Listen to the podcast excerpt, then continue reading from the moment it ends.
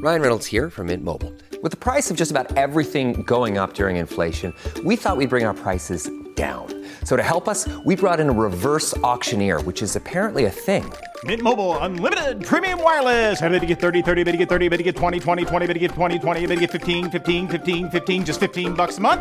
So, Give it a try at mintmobile.com/switch. slash $45 up front for 3 months plus taxes and fees. Promo rate for new customers for limited time. Unlimited more than 40 gigabytes per month slows. Full terms at mintmobile.com. If you're struggling to lose weight, you've probably heard about weight loss medications like Wegovy or Zepbound, and you might be wondering if they're right for you. Meet PlushCare, a leading telehealth provider with doctors who are there for you day and night to partner with you in your weight loss journey. If you qualify, they can safely prescribe you medication from the comfort of your own home. To get started, visit plushcare.com slash weight loss. That's plushcare.com slash weight loss. plushcare.com slash weight loss. Welcome to the New Books Network. Hello and welcome to New Books in Caribbean Studies. I'm Alejandra Bronfman. My guest today is Nicole Bourbonnais. She's the author of Birth Control in the Decolonizing Caribbean, published in 2016 by Cambridge University Press. This book is a wide ranging examination of the implementation of birth control in the British Caribbean.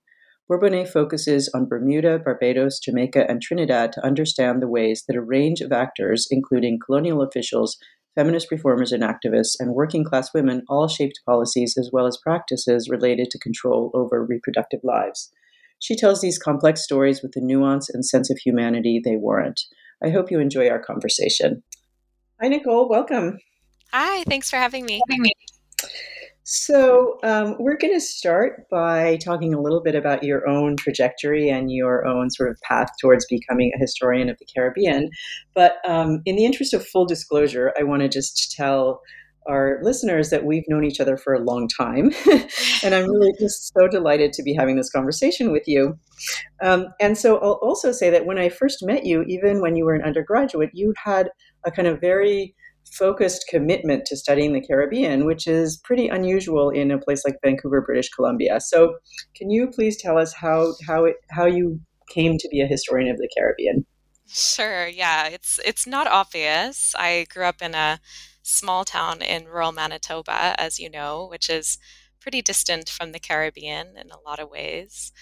Um, but when I was 18, I did one of these volunteer abroad programs uh, you know, one of these kind of when you're 18 and you think you're going to save the world. And I ended up in Guyana. Now, as you might have guessed, I didn't save the world.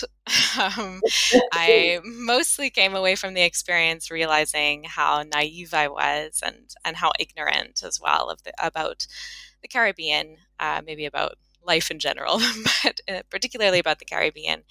And I came back to university in, in Vancouver really just mm-hmm. so fascinated by Caribbean history. I really, the more I learned about it, the more I kind of delved into it, the more interesting I found it, kind of as a as a region, but also as a place where so much of global history happened too. You know, as this kind of crossroads of global history.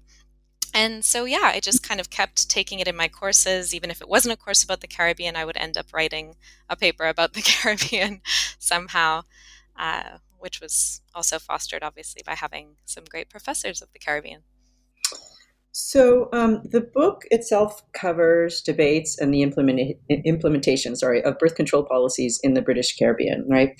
So um, apart from the fact that we really needed a book like this, and it's kind of astonishing that one hadn't been written, yeah. Um, how did you get the idea for it? Yeah, so that was very um, random, I guess. I was interested in the Caribbean, and actually, I don't know if you remember this, but one summer I was working for you as a research assistant, mm-hmm. and you were having me look at microfilm of the Jamaica Gleaner. Uh, in the yeah. years 1938, 1939.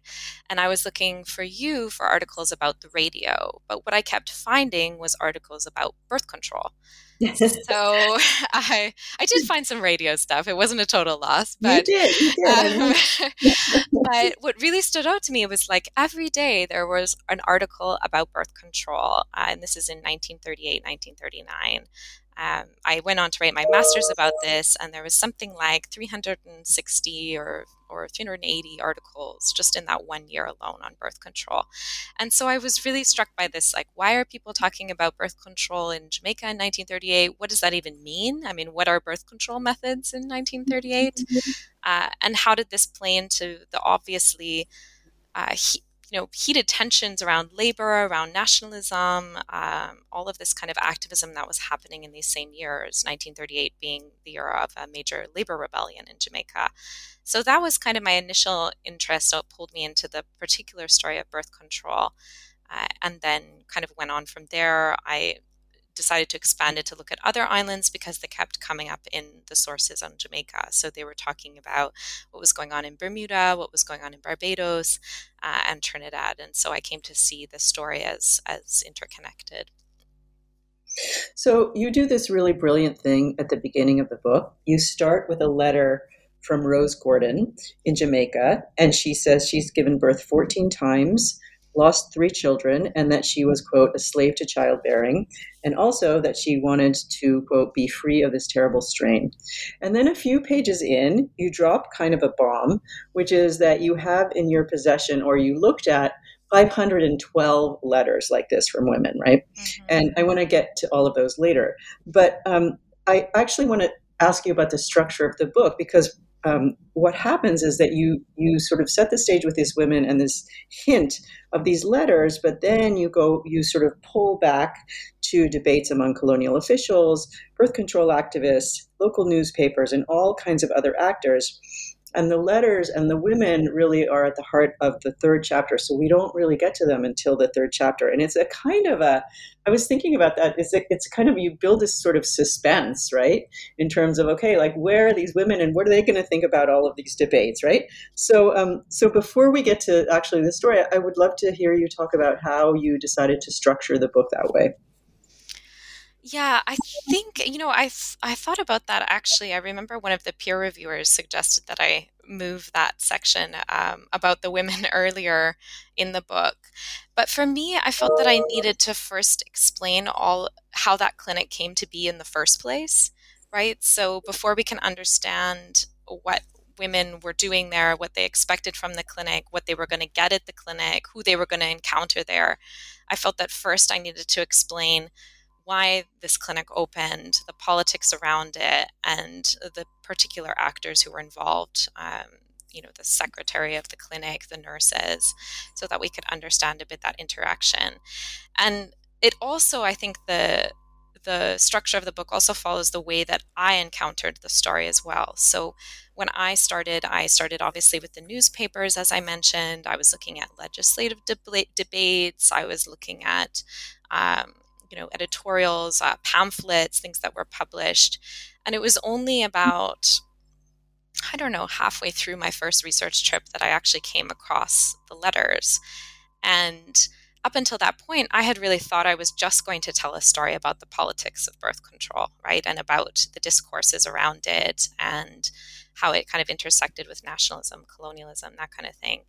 And then when i found the letters i was like oh okay there's this whole other story here. There's this social history of birth control. There's, uh, you know, this material experience of birth control. And then I realized that that was a huge part of the story, and I wanted to tell that part too. So, uh, yeah, I think it was partly just following my own path, and then partly I felt that it, it needed to be explained before we could understand the women's engagement um, with the clinic itself. Yeah, so let's so let's get into sort of the opening of the book with the 1930s um, and that setting. And I wonder if you can kind of paint a picture for us of how uh, different groups fell on the question of birth control. I mean, there were a lot of really fascinating debates that you trace, and kind of some surprising positions that people took. So I wonder if you could sort of sketch that out for us a little bit. Sure. So on the one hand, as as we might expect, uh, the colonial office and uh, many of the white elites on the islands of the Caribbean, ac- across the different islands, latch on pretty quickly to neo Malthusian and eugenic discourses of birth control, right? So uh, the argument that the reason that the Caribbean is poor, the reason why there's this, uh, you know, discontent is because there's just too many people. The islands are overpopulated, and particularly there's too many of the wrong people, which is, you know, working class, uh, obviously racialized understanding of who should and should not be born. So that discourse is is there immediately um, and feeding into, you know, larger race class inequalities.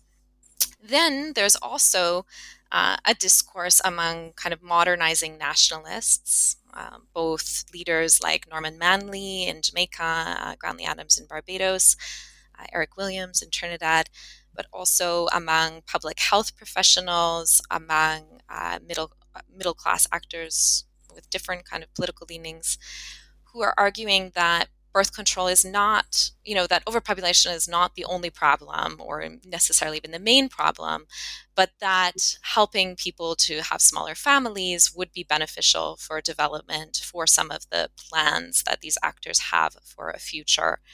Uh, that hopefully will not be a colonial future, right? So it becomes kind of connected to these nationalist aspirations and to kind of modernizing discourse. Then we have, on the other hand, uh, some religious opposition among uh, religious leaders, both both Catholic and Anglican, although Anglican churches kind of officially by that period have accepted family planning uh, in certain cases, you know, within marriage. But in the Caribbean, a lot of Anglican leaders came out against it because they argued that it was a different case in the Caribbean because so many children were being born out of marriage.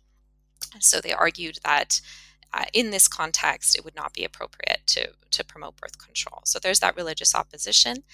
And then there's also opposition among some um, Black nationalist groups, particularly among some members of the Universal Negro Improvement Association or the UNIA. Um, there's an argument that Marcus Garvey, although um, deceased at this point, would not have supported birth control, uh, that he believed you know that there that it was a um, a weapon against the poor, against the black population. Of course, you know you don't have to look far to find discourses like that, right? Because there that eugenic neo-Malthusian discourse is being promoted in newspapers and and legislative debates quite openly. So there's something there. Um, but then what I found interesting is when you dive a bit closer into the UNIA debates and the debates among uh, the Black community in the Caribbean is that there's also these voices saying, okay, yes, of course we're against compulsory measures, we're against these kind of eugenic discourses and these eugenic um, plans, but voluntary birth control could in fact be very helpful to people as individuals. Uh, and some actors, uh, particularly some of the women within the UNIA, make the argument that it's also a matter of women's rights. Um, and this is a minority discourse within the region in the 1930s, 1940s. Obviously, it becomes prevalent later in the region and globally that birth control is a women's right. But uh, there are some actors making this case early on. And there's also a couple of surprising, I would say, alliances. So at one point, point uh, the Bermuda government releases this report on unemployment where they suggest the compulsory sterilization of large swaths of the population, um, people with mental illness, um, people who have had illegitimate children. And both the Afro Bermudian community and a group of suffragists, mostly dominated by white elite women, mobilize against this, along with religious leaders and along with some other actors to oppose it, and are successful in preventing it from being passed. Uh, similar proposals also are, are not passed in, in Barbados and Jamaica. So, on the one hand, it is, you know, a lot of the positions fall along kind of race, class, gender lines that you would expect. But then there's also this kind of broader complexity to to the way p- people fall on this issue, uh, and and where they come out of come out in the debates.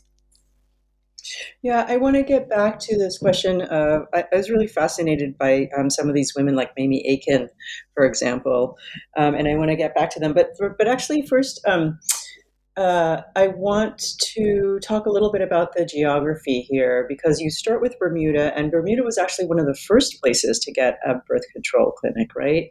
Mm-hmm. Um, and so, how did that? Why? And also, you know, Bermuda as you point out, isn't always thought of as part of the Caribbean. So um, I think we need to talk about Bermuda a little bit. yeah, yeah. Um, so yeah, it was I decided to include Bermuda. It is kind of, you know, some people see Bermuda as part of the Caribbean, some people don't, uh, for a variety of different reasons. I decided that Bermuda was really important to this story because it kept coming up in my other sources. So, uh, usually as either a example of kind of racial eugenics run amok, or as an example of you know what islands could be doing um, in order to, to limit families. So, what Bermuda meant in the Caribbean when it came to birth control really depended on what your position was on birth control. Uh, but for example, there are protests against this house uh, this unemployment report that I mentioned. There are protests against that that run to New York, Caribbean communities in New York, uh, Boston, and all the way down to Guyana. So this information about what's going on in Bermuda is important to the story and continues to be cited many, many years later, uh, even long after. Now, part of the reason, I mean, Bermuda is one of the first places in the Caribbean, or it is the first place in the Caribbean that I know of to have a birth control clinic. It's also one of the first places in the world to have one that was supported with government funding. Uh, it's in 1934, so it's really early, or no, 1936, sorry. Um, it's it's really quite early. And part of the reason this happens in Bermuda versus in other places is because uh, at this time, although Bermuda is a, a colony of the UK, it has a lot more independence to act locally uh, because of its unique history. Um, because largely because it had a much larger white population, it was almost like in between a settler colony and uh, and a Caribbean colonies. So mm. it has this kind of unique unique structure that allows the government to act a bit more quickly uh, in this field. Whereas in the other Caribbean islands, any kind of attempts to get funding for birth control from different associations, different actors who are organizing clinics, is is very quickly shut down uh, by both local actors and by the colonial office. So, um, what about the other islands? You have Barbados, Jamaica, and Trinidad. What are how did you choose those, and what are the differences between them? Yeah, I mean, there's a, a lot of differences between them. Of course, it's always hard when you do a comparative study to, uh, you know, to not end up kind of washing over some of the differences. Uh, Jamaica, obviously, uh, one of the most populated islands, um, kind of weighs heavily, you know, in, in, the colonial, in the mind of the colonial office. Kind of a lot of the time, things that are happening in Jamaica then determine policy in other areas in this period. Very strong kind of nationalist labor movements in these years. Uh, Barbados was seen as a particular concern because it was mo- one of the most densely populated islands. Uh, so a lot of this overpopulation discourse really uh, starts earliest in, in Barbados and and becomes really strong. And Trinidad um, obviously is, is distinct through its different kind of population dynamics. So having a large uh, population of East Indians uh, who came over after after slavery ended after, uh, through indenture. So they're all really different islands. I mean, the reason I picked them is is really just because they were the places that seemed to move the most quickly in terms of establishing clinics. First in Bermuda, then in Jamaica, and then in the 1950s in Barbados and Trinidad. I actually found out quite a bit later that there was also a clinic in Bahamas in I think 1955 or somewhere around that. Uh, unfortunately, too late to include that story in the book, but I think it would be really interesting. Apparently, it opened and then closed down very quickly, like within a year or something, uh, due to opposition. And also, I, I mean, I would have to confirm this, but from the little source that I had, because apparently one of the clinic nurses got pregnant, which is, you know, never a good, never a good look when you open a birth control clinic. So, um, yeah, so there's there's probably other stories there. Um, you know, I'm maybe there are other false starts in other areas that just didn't attract my attention, but it was really driven by the story of birth control above all.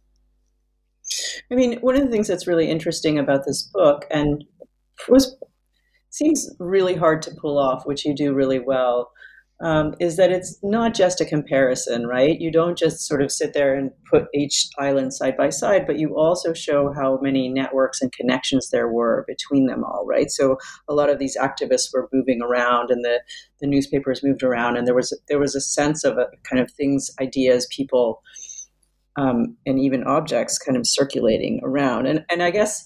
Um, uh, one of the things that seems to have been moving around a lot were, were these women who traveled or whose um, whose writings were kind of circulating in, in different circles and things like that. So um, I, I want to talk about some of these women and these women who we kind of see over and over again who pop up not just um, sort of as sources but also as sources of sources. For instance, I think it was um, wasn't it in the archives of one of these women that you found all of these letters? Um, May Farquharson, maybe, mm-hmm. um, and then also Mamie Aiken. And so um, it, it, I, I want to hear you talk more about these women. How how do we how does the historiography look different if we sort of take their perspective? Yeah, so the, uh, May Farquharson that was a huge source collection for me. She was the secretary of the Jamaica Birth Control League, the which later became the Jamaica Family Planning Association. And in reality, she was the one who kind of did most of the organization of the clinic. There was a board of directors, but she was the person kind of on the ground. I think there's something like 10 boxes of hers at the Jamaica archives. And it was one of those things where, I mean, this never happens. I, I I never tell my grad students about this because it's not fair, but I literally arrived and the first binder I opened up at the Jamaica Archives was a list of all of her collection. Uh, just, you know, an entire binder of documents on birth control. And I was like, oh, well, is this how archival research works? Great. uh, it doesn't work that way normally. but um, yeah, so she has, uh, she basically kept, I think, every letter she received and copies of every letter she wrote. So, uh, and also clinic records, um, you know, balance sheets, shopping lists, everything. So it was an incredible uh, collection to work with. Um, Mamie Aiken is uh, much harder to track down. Uh, obviously, they have completely different um, profiles, right? So May Farquharson was the daughter of a, a sugar estate owner. She's a very wealthy, elite white woman, tons of resources, um, and you know, uh, the privilege of kind of having her collection taken by the archives. Mamie Aiken was someone whose traces I kind of found mostly through looking in, in newspaper articles, um, kind of tracking her down through that. There's also been some great stuff written about her um, by scholars of African American history because she lived in the United States for a while. And so you can see that she does circulate quite a bit uh, between the US. Uh, she spent some time in the uh, Central America uh, before she ends up in Jamaica. And even then, she kind of goes back at one point to the US and learns more about birth control, visits birth control clinics, etc. Um, but she's not as involved, involved in the daily work of the clinic. There, it's more um, run by May Farquharson in, in the Jamaican case, but as in, in other cases of the other clinics as well, it's really doctors and nurses who are doing most of the work right? So, uh, usually a woman doctor in most of these clinics, um, and a whole bunch of nurses who themselves usually come from working or middle class backgrounds.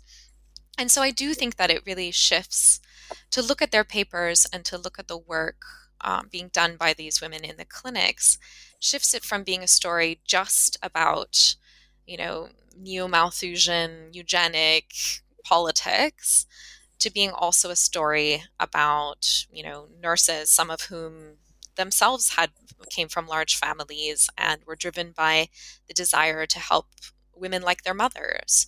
Um, you know this is this kind of whole other element of the story that i think would have been totally lost if i had just focused on the on the political arena. Yeah, I, I wanted to talk more about the nurses because I do think that they're fascinating. I don't know if you have one or two in particular that you remember, but it struck me that they are really t- translators in so many ways, right?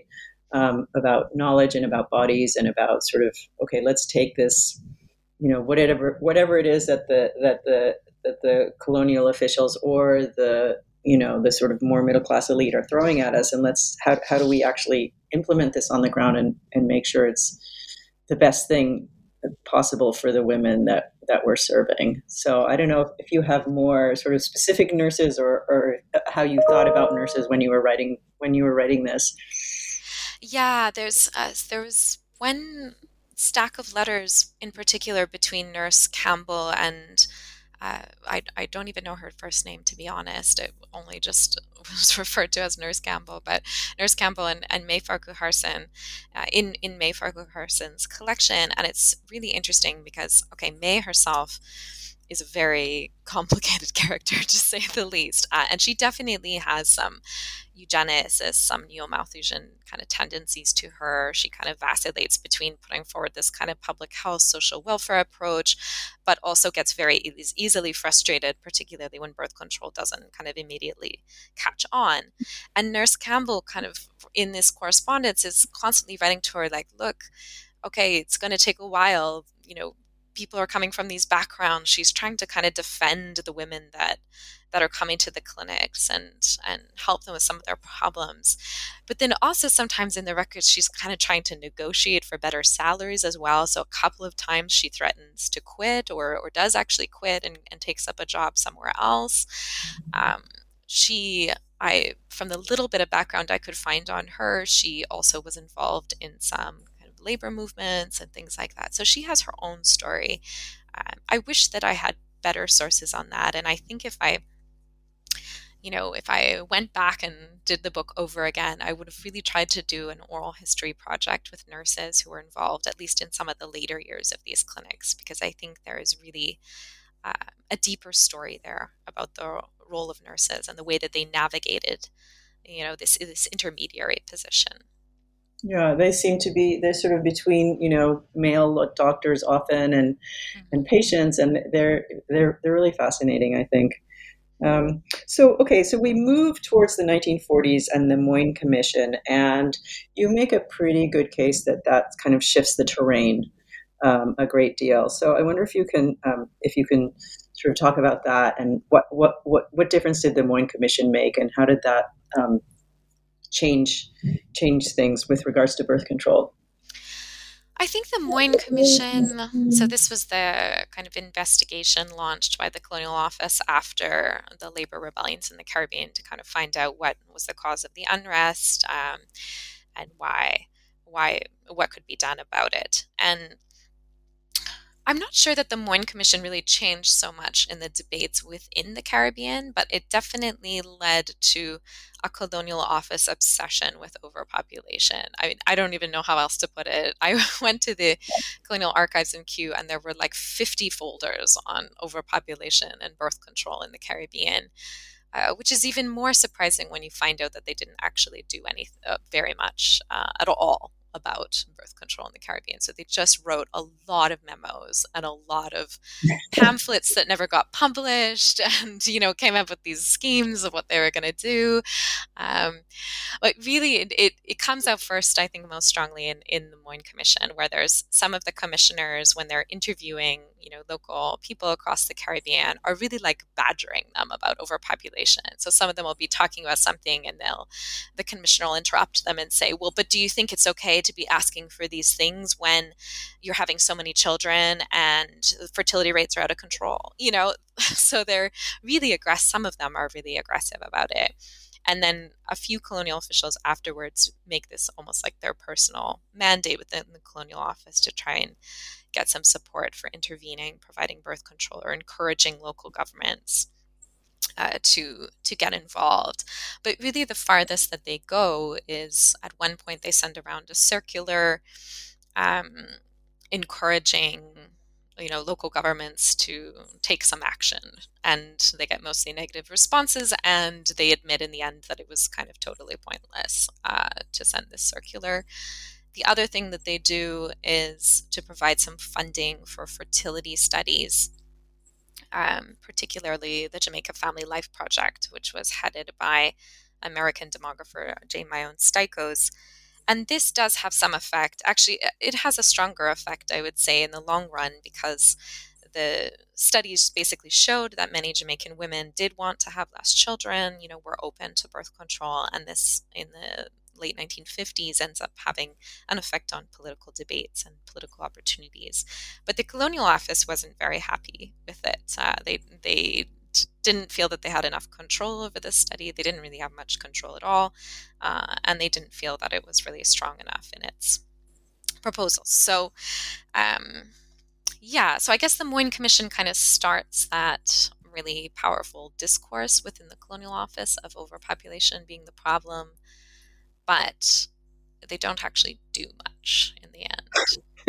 I mean, I think that that, that, that sort of um, leads to, I think it sort of highlights the way that you framed it in the chapter itself. Um, and I'm just going to read a little quote. It's you say colonial the colonial office's approach to birth control highlights both resistance to the colonial state's interventionism and disappointment with its ultimate failure to deliver on its civilizing mission. So basically, they are getting more and more kind of ham-fisted. Is what you're arguing? They can't do anything right. yeah i mean yeah i mean i guess it, it fits with the larger right after the moyne commission and in the 1940s they launched this development and welfare program that's supposed to address all these problems and maybe hedge off, you know, the independence movements.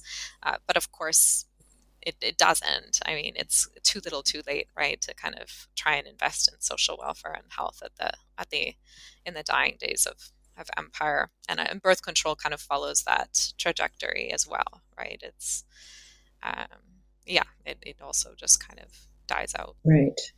Um, so finally, we get to the letters in chapter three. So you've set all of the like you've really set us up well to appreciate um, the the weight and the importance of these letters. And um, as you mentioned, I mean, these really are every dissertator's dream, right? Just kind of like amazing, amazing source. Um, and so I wonder if you can talk a little bit about them. And also, I mean, you you first read them some years ago, right? So which ones do are there any that you really remember that stand out to you that that you you know you think you're you're gonna not forget?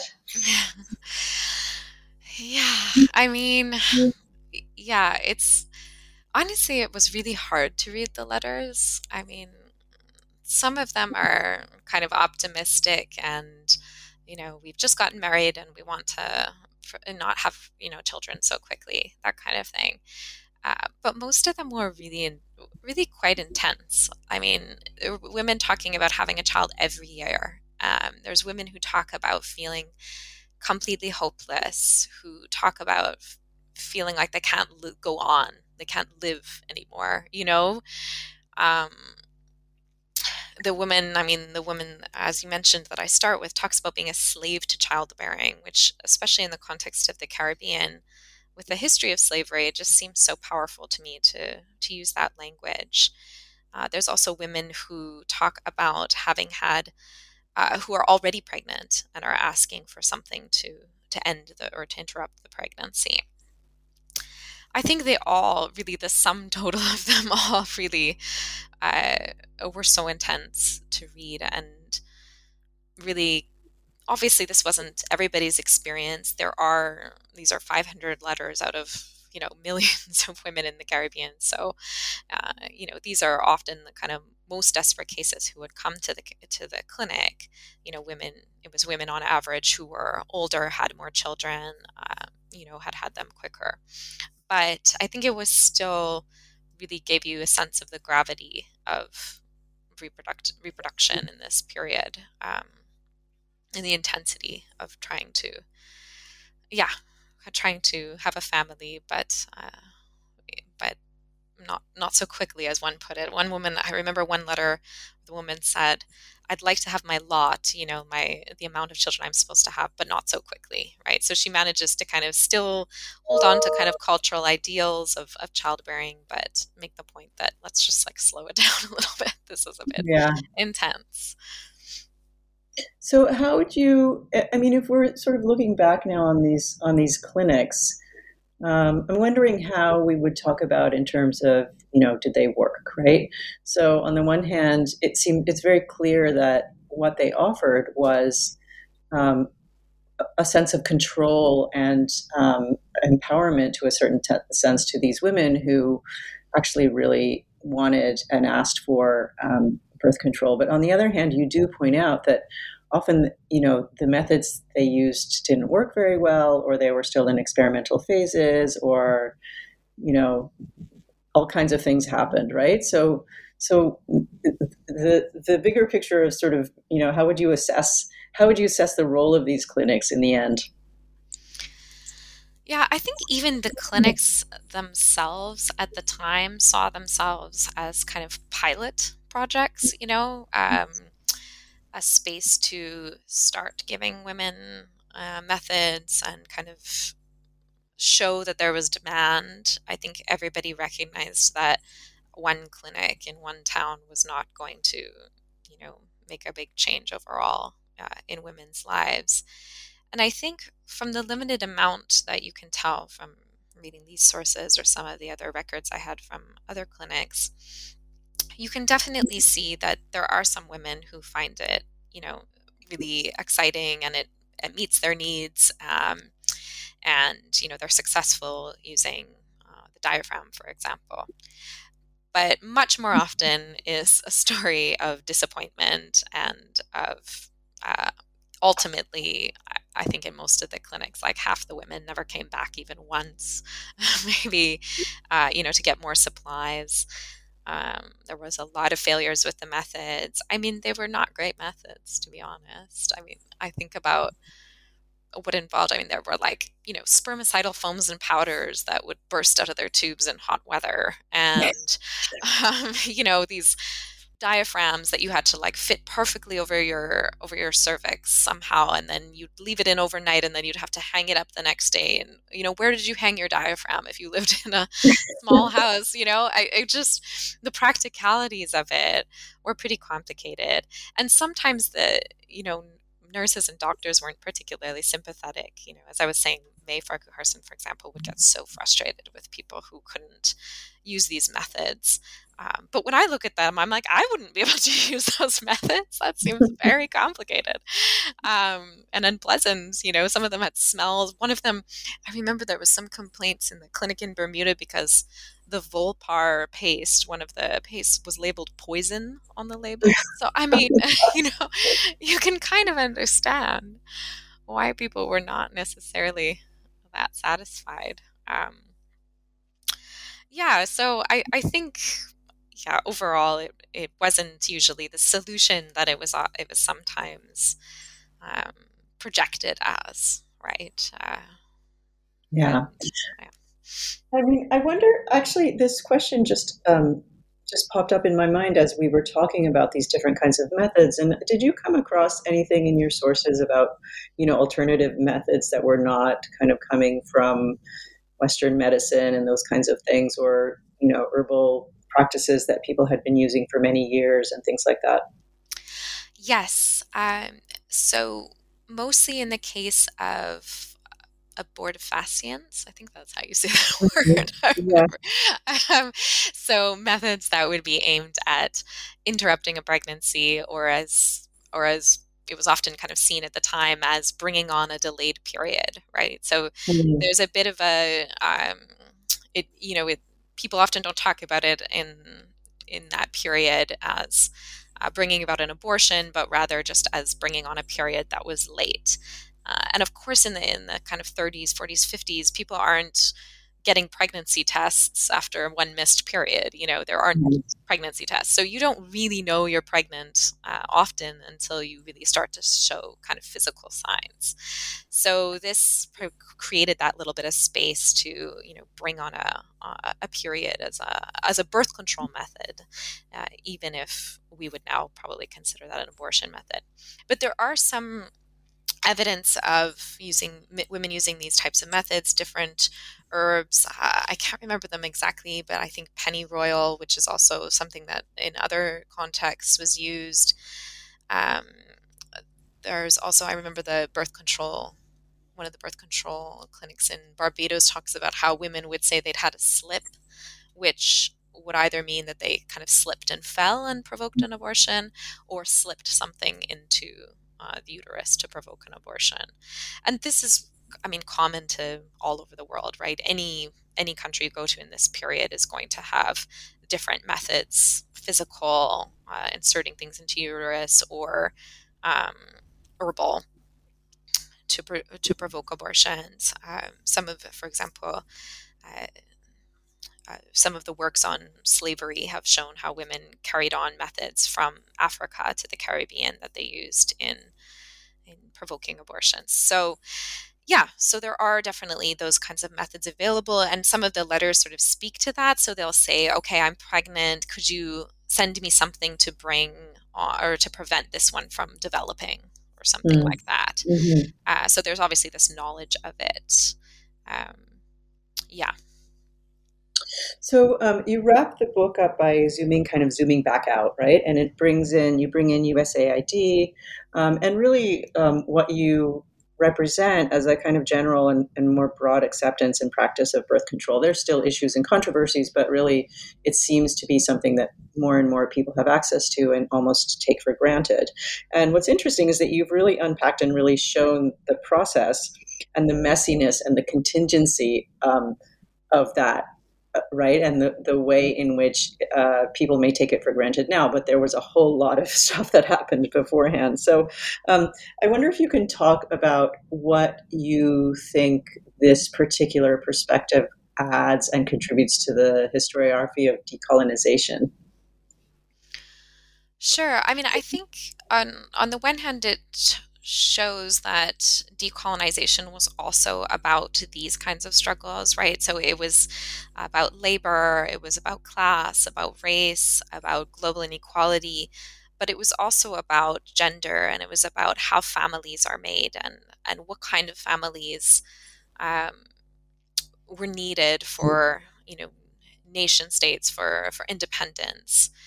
Uh, so there is this kind of I think it, it sort of shows the gendered politics of decolonization and how those intersected with race and, and class debates as well. But it also mm-hmm. shows um, that decolonization did matter. I don't I don't know if that's mm. a weird thing to say, but I feel like there's often a lot of critiques of like, okay, there was still all these problems afterwards. But mm. at least in the case of the Caribbean, in the case of birth control, it, I don't think it ever would have happened under British colonial rule. You know, there was mm-hmm. just there was that. Um, you know, it wasn't democratic. There wasn't the possibility for these different actors to be part of government so that could then push for birth control, right? I mean, a lot of the reason why birth control comes to be accepted as government policy in the Caribbean is because these nurses, doctors, uh, social workers, end up becoming part of governments or have links to people in government that can then kind of push forward these policies uh, sometimes even against powerful opposition from church leaders, for example. Uh, Eric Williams' election for, in Trinidad in uh, 1956, for example, is a, I think it's 1956. I'm really bad with dates for a historian, but um, is a really is a really good example because the Catholic Church really mobilizes strongly against him um, because of, for many reasons, but partly because he ha- had been on record as supporting birth control. But he wins, you know, uh, and therefore there is this space to to promote those kinds of policies. So, yeah, I guess that's kind of how it intersects with decolonization in a few different ways. Yeah, and and theoretically, you make a really um, sort of elegant point that uh, the discourse of birth control was both coercive and offered openings for people. And that's very persuasive sort of throughout the book. But then you um, sort of towards the end, um, there's a kind of warning um, about about sort of you know the future of all of this, and you you say until internal race and class disparities and the unequal position of the Caribbean islands in the world system are fully addressed, reproductive politics will remain a potential flashpoint in the region. So, sort of looking back and then looking forward, obviously we have not um, solved the race and class disparities or probably the position of the Caribbean islands in the world system. So, so where do we stand today with these kinds of issues? Yeah, I mean, listening to you say that sentence, that could probably be said of anywhere in the world, as we can can obviously see. You know, I mean, the um, abortion law context in the U.S. right now, right? Like, mm. reproductive yeah. reproduction is just always this potential political tool, this political weapon, because it touches, I, I think, because it touches on this extremely intimate aspect of people's lives, right? It's easy to get passionate about one way or another because it's about reproduction as a, you know, family, as a species. Uh, so it's always kind of there. I think one of the kind of main points I wanted to make in the conclusion is that it it also just takes so many different levels to ensure that something is empowering and not coercive, right? It, on the one hand, it takes you know funders and governments that don't set targets that lead to you know unethical practice. It also takes doctors and nurses who really give free choice, who are really about their patients' interests rather than about you know what they think is best for the patient whether they should use this method or not. And it takes women having the resources and the networks to really assert themselves and, and what they want. And at all of these different levels things can go one way or another. And so i think as much as you know we should rightly celebrate the way that discourse around reproduction has changed in many cases uh, there's also this feeling that unless that's embraced at every level and and there's kind of this need for constant vigilance i think at every level to ensure that that's what the commitment is and it can always go back. It can always get retangled in all of these other issues. So i've taken up lots of your time. One last question and it's a question that i love to ask people because i'm always like beautifully surprised. So what what are you working on next? What's your new project well, I'm still obsessed with family planning, so uh, and this this movement. Um, so I, I talk a little bit in the book about some of the international advocates who came to the Caribbean uh, to kind of get involved in local movements. Uh, Margaret Sanger from the U.S., Edith How-Martyn from the U.K., and then later uh, Naomi Thomas uh, from the U.S. and, and kind of and also about how the Caribbean gets involved in international organizations like the International Planned Parenthood Federation. And I was very interested about, you know, what are these people doing in the Caribbean and and what are the Caribbean actors getting out of these relationships with international activists? And so for my next book, I'm kind of shifting from looking, you know, at, at the Caribbean to looking at these international actors um, in themselves as a kind of cohort. So, the International Planned Parenthood Federation, the Pathfinder Fund, the Population Council, all these different organizations that arise uh, in the mid 50s and become these net, that kind of build these networks, fund research, support local activists in different ways. And so I'm kind of looking at how these actors, who were often, com- you know, these organizations who are often composed of uh, doctors, nurses, social workers, that kind of strata of, of intermediary actors and how they they kind of visualized this global movement in different ways, how they reacted to kind of local challenges, and how they dealt with the suddenly kind of dramatic rise in funding for family planning in the mid 60s onwards. Uh, with USAID and other organizations or other kind of major donors getting involved. So, really looking at this global family planning movement, how people tried to kind of spread, they called it the gospel of family planning uh, around the world, and what actually happened on the in in practice with that, right? So, yes, the politics, but also again, what happened when you actually went to some other country and tried to talk about birth control, you know, to, to people? What were the reactions? What were the material realities of that movement? I can't wait to read that book. Thank you I'm so trying much. to write it right now. um, well, good luck with that, and um, and thank you so much. I've really, really enjoyed talking about this to you. Thanks very much. Thanks so much for listening, and see you next time.